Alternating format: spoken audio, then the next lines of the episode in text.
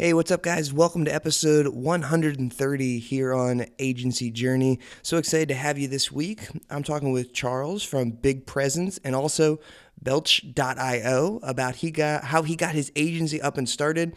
What I love about Charles' story is that he started in a kind of a sales role, moved to a marketing role, and then after seeing success there, branched out into the agency and has continued to iterate on the agency, building on its strengths over and over again. And that is what led to the launch of their product now, Belch.io, which they're using as internally as a kind of HubSpot CMS development tool, making it easy for the marketers and designers on the team to build out beautiful CMS templates on HubSpot. So I'm not going to give away any more right here. Dive into this podcast if you want to learn about how Charles got his company started from a job and now how he's leveraged his product experience to actually create some products at the agency and how you can try it out too for yourself.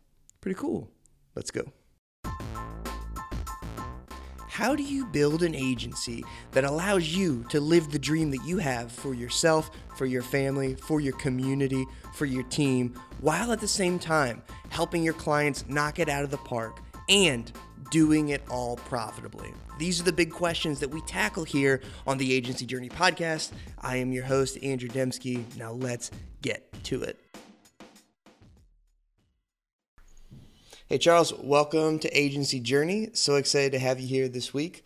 Would you kick us off just by introducing yourself to the audience and sharing a little bit about your entrepreneurial journey, how you got where you are today? Sure, absolutely, Andrew. Thanks for having me.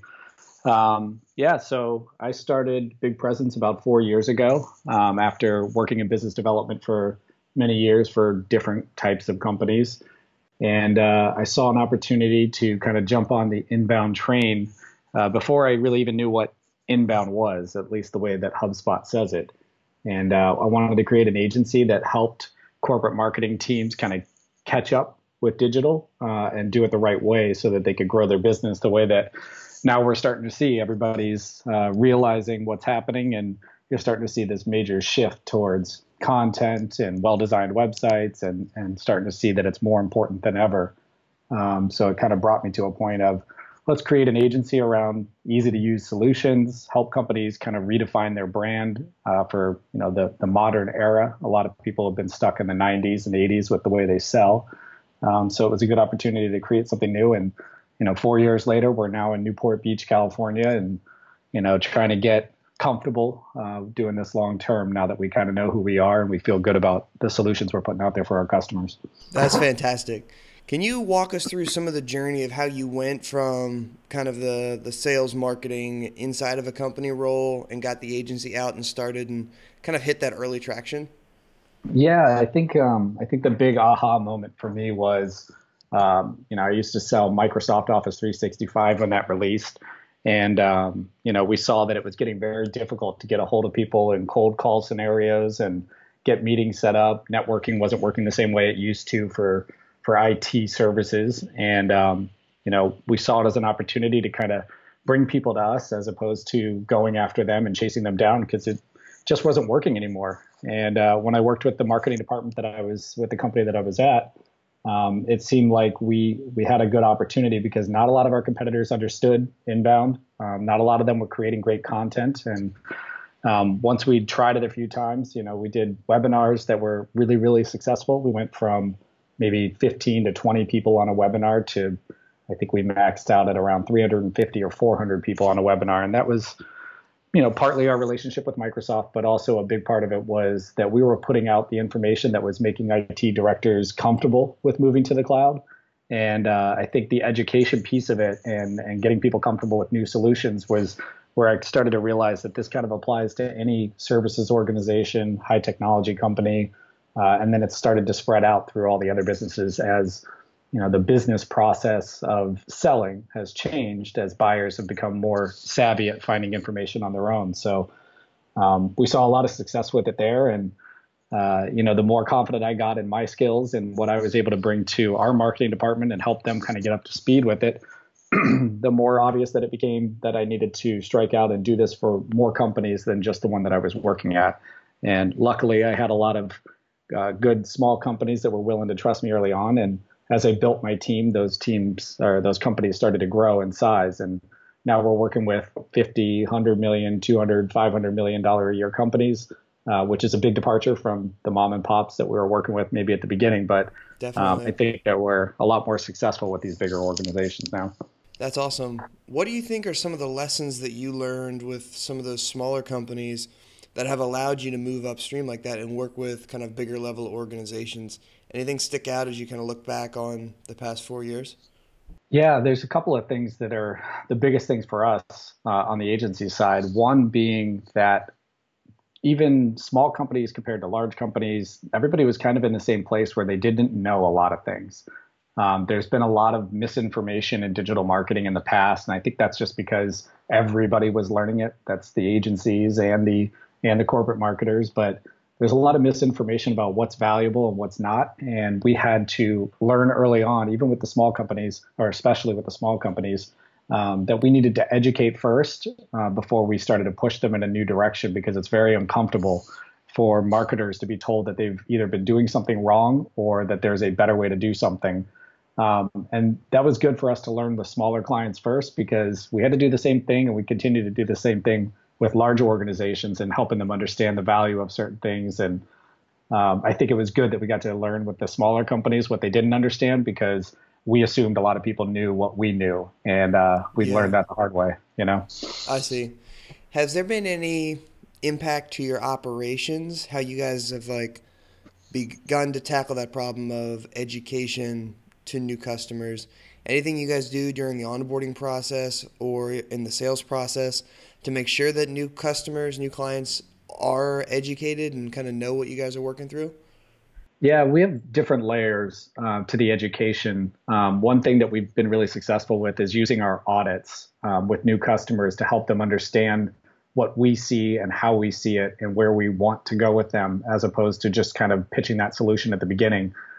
We found that if we educate them on where they are and really give them a good feel for their business as far as digital marketing, then they're a lot more comfortable with new ideas and new ways of doing things because they've kind of caught up to us as far as how we think about their marketing.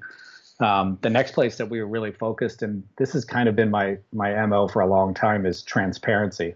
So, you know, every client's different. You know, some want to know every single step that you're doing so that they can learn from you, and others just want you to do it and solve their problems. But we're very transparent with everything that we do for our clients, and even letting them see, you know, at all phases of what we're doing, what we did and why we did it, and giving them the intention behind everything so that they can replicate that and learn from us and continue doing that in their own marketing and just be a stronger client on the marketing side. Gotcha. Are the audits that you guys do, are those a paid engagement, or is that kind of part of the sales process? Yeah, it's kind of a mix. If it's something lightweight, like, can you take a look at our site and tell us if there's something that you guys can do to improve it? Obviously, we'll do a quick audit and very much a surface audit. But more so than not, what we're doing is clients are bringing a problem to us and saying, here's our problem. We think this is the problem. This is what we want to do. But can you know, kind of take a bigger look, a deeper dive into it, and let us know if you see anything else, which is always the best way to go, because we can uncover a lot of things in an audit that if we had just done a project based on what a client said, we don't know a lot of things until halfway through. Yeah. So it's always good to do that audit and make sure that you know all the problems before you try to solve one of them. Yeah, I think that's huge, because we can get so, I guess, wrapped around just selling one solution that you kind of lose sight of the whole picture. And to really be successful with a client and like have the relationship be where it needs to be, the agency has to have a full picture of what's going on. So I like leading there and just getting to know them before you dive in and start operating on different parts. Yeah, and part of that problem, Andrew, is that some people believe they know their problem. And whether it's somebody told them that that's their problem and then they believed it, or they feel like something's their problem. But if a company doesn't have, you know, all the reporting in place to really know where things are coming from, what's contributing, what's not, you're really just guessing. And in 2017, with all the softwares we have out there, all the ways to track things, it should be a lot less guessing and a lot more pinpointing the issue. So we're helping clients do that. That's awesome. Amen to that. As you look at where Big Presence is today, kind of 4 years in, how would you kind of say you're different from other agencies out there? What have you guys kind of filtered down to as your sweet spot in terms of your approach? Yeah, I think our difference is really that, you know, there's not one thing or another that we're completely focused on.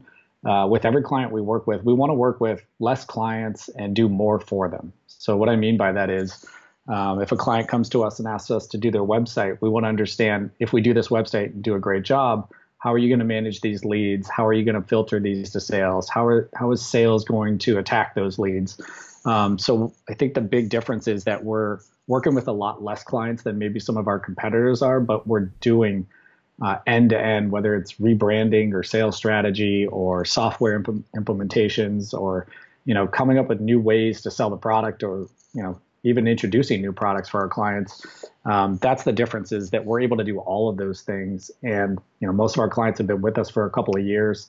So I think that's the difference, is that we're really a part of our clients' teams. I know a lot of agencies say that, but we really want to stay with them and learn about their business and be able to speak about their business as well as they do, so that when we're creating content, it doesn't feel like an outside agency is creating that content. It feels like people inside the organization contributed to it because they did. Gotcha. And it feels original and it feels fresh. It doesn't feel like it's coming out of a machine, which is how we always try to fight against that feeling that we're creating the same stuff for anybody. I see. And so is there, you mentioned kind of like high tech companies, or like highly companies with a lot of technology ingrained in what they do. Is there any kind of focus that you guys are operating within for that smaller number of clients where you're diving deep?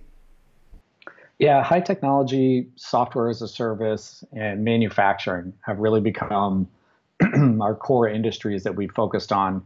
And I think that's one part I'm comfortable there. So I've kind of built a team that's comfortable there as well. We're also a technology company in the sense that we build our own apps. So I think that's just a natural thing for us. But I think the other part is that the marketing for high technology and manufacturing is more difficult. It's more technical. There's a lot more layers to, you know, getting a solution put together, you know, from the client side, you know, the very smart people that are creating the solutions, to the salespeople that are selling it, to the marketers that are trying to deliver it to everybody. There's a lot of layers to doing that type of marketing. And I feel like we like that challenge and we're comfortable with it because we've been through it so much that we kind of gravitate to that harder work, because we know those clients, you know, have less agencies to choose from and less people that are willing to do that hard work. Gotcha. Okay. That's a great, I guess, a great filter to think about, like when people are looking at who they want to work with, kind of looking at how they want to work with companies there. You had mentioned that you guys are also a technology company yourself. And that's something I wanted to dig into here, is like more and more agencies are thinking about creating products or have created products, and you guys have a new product out there right now. Could you walk us through the story of Belch and what it is all about? Sure. So Belch, you know, Belch.io is a visual template builder for HubSpot COS, or CMS as they call it now. The reason we created this is, you know, we're a HubSpot agency. We work with a lot of HubSpot clients, and we did a lot of homework around what are these clients typically asking of us when it comes to HubSpot. What do they need the most help with?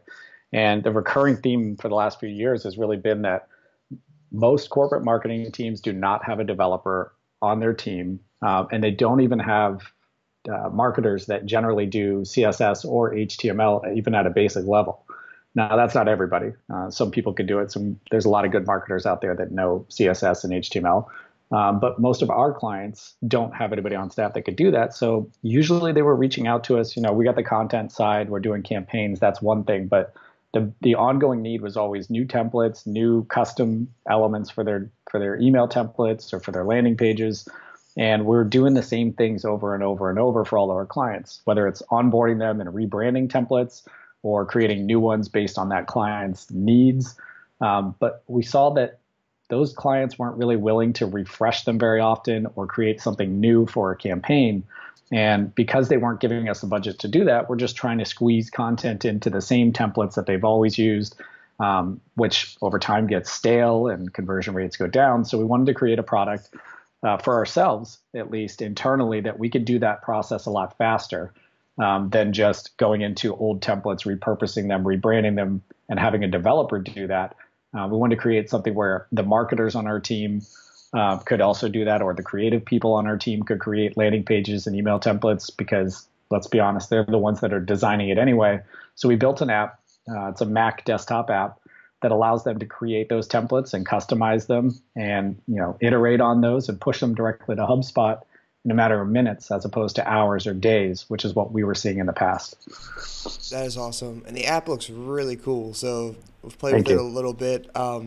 If you guys, can you walk me through how you took this thing from just an idea of, oh, because everyone who's worked with a HubSpot site before, I said it would be nice if these templates were easy to build.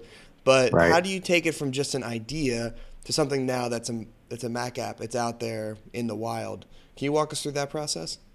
Sure. So there's a lot of history with my team. My other two partners in this are Mark T. Arnold and Tim Joyce, who I've worked on several projects with. Tim's our lead developer at Big Presence. So we've been working together for 4 years now on building solutions that marketers and non-technical or non-developers could actually use.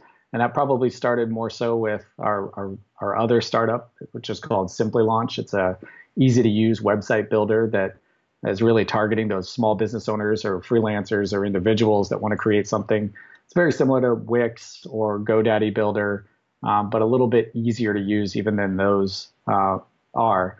And on top of that, we've been doing WordPress sites the same way, Visual Composer, Divi, all these other visual builders out there. And we wanted to create something for HubSpot that was in the mold of something like a Visual Composer, where you can drag and drop and pick out blocks and reshape things using, sliders and settings as opposed to code. And we were trying to replicate that with Belch. And I think we did a pretty good job, because every feature that you see in there is literally something that our clients ask for over and over, whether it's reducing padding around certain elements, changing font sizes, custom Google fonts throughout the site or the page. All these things are the same things that clients are asking for, but if they could do it themselves, I know that they would do it themselves. So we built it for ourselves. We used it. We realized it was much better than just an internal tool. We added a few more things to it and decided to release it to HubSpot partners earlier this summer in kind of a soft launch, and then a much larger launch at Inbound a few weeks ago. Awesome. And how's that been, like actually bringing customers in and kind of handling this from the other side of it and working with, HubSpot partners as your customers now? Have there been any lessons learned or anything that you didn't expect prior to that launch? Early on, I think when we were still figuring out how we wanted to present this to people outside of our own team, maybe we weren't really doing a great job of explaining what the value of it was to at least the agencies we were working with in beta. So when we went to Inbound, it was really the first test, and we had a new version for Inbound too, so there was a lot more there.